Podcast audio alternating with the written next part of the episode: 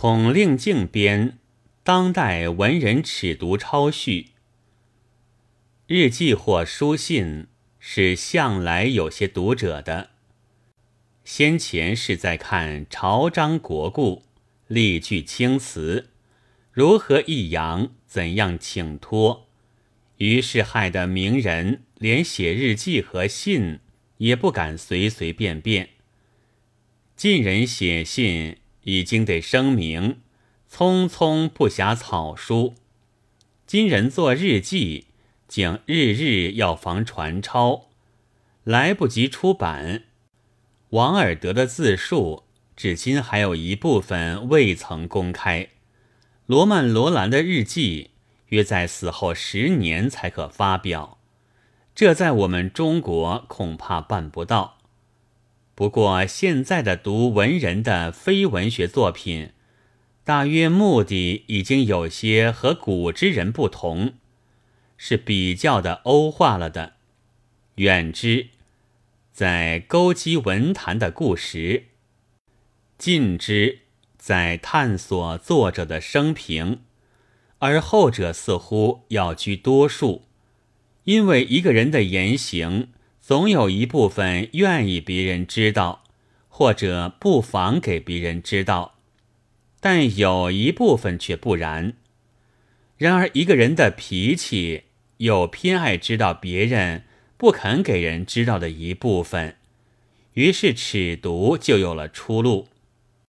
这并非等于窥探门缝，意在发人的阴私，实在是因为。要知道这人的全班，就是从不经意处看出这人社会的一份子的真实。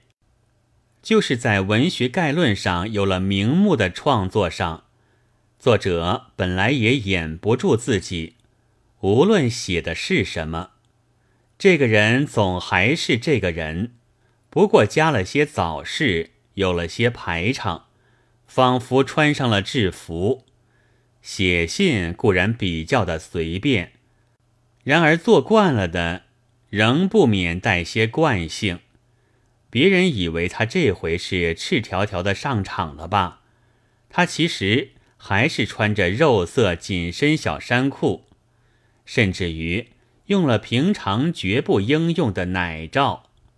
话虽如此，比起峨冠博带的时候来。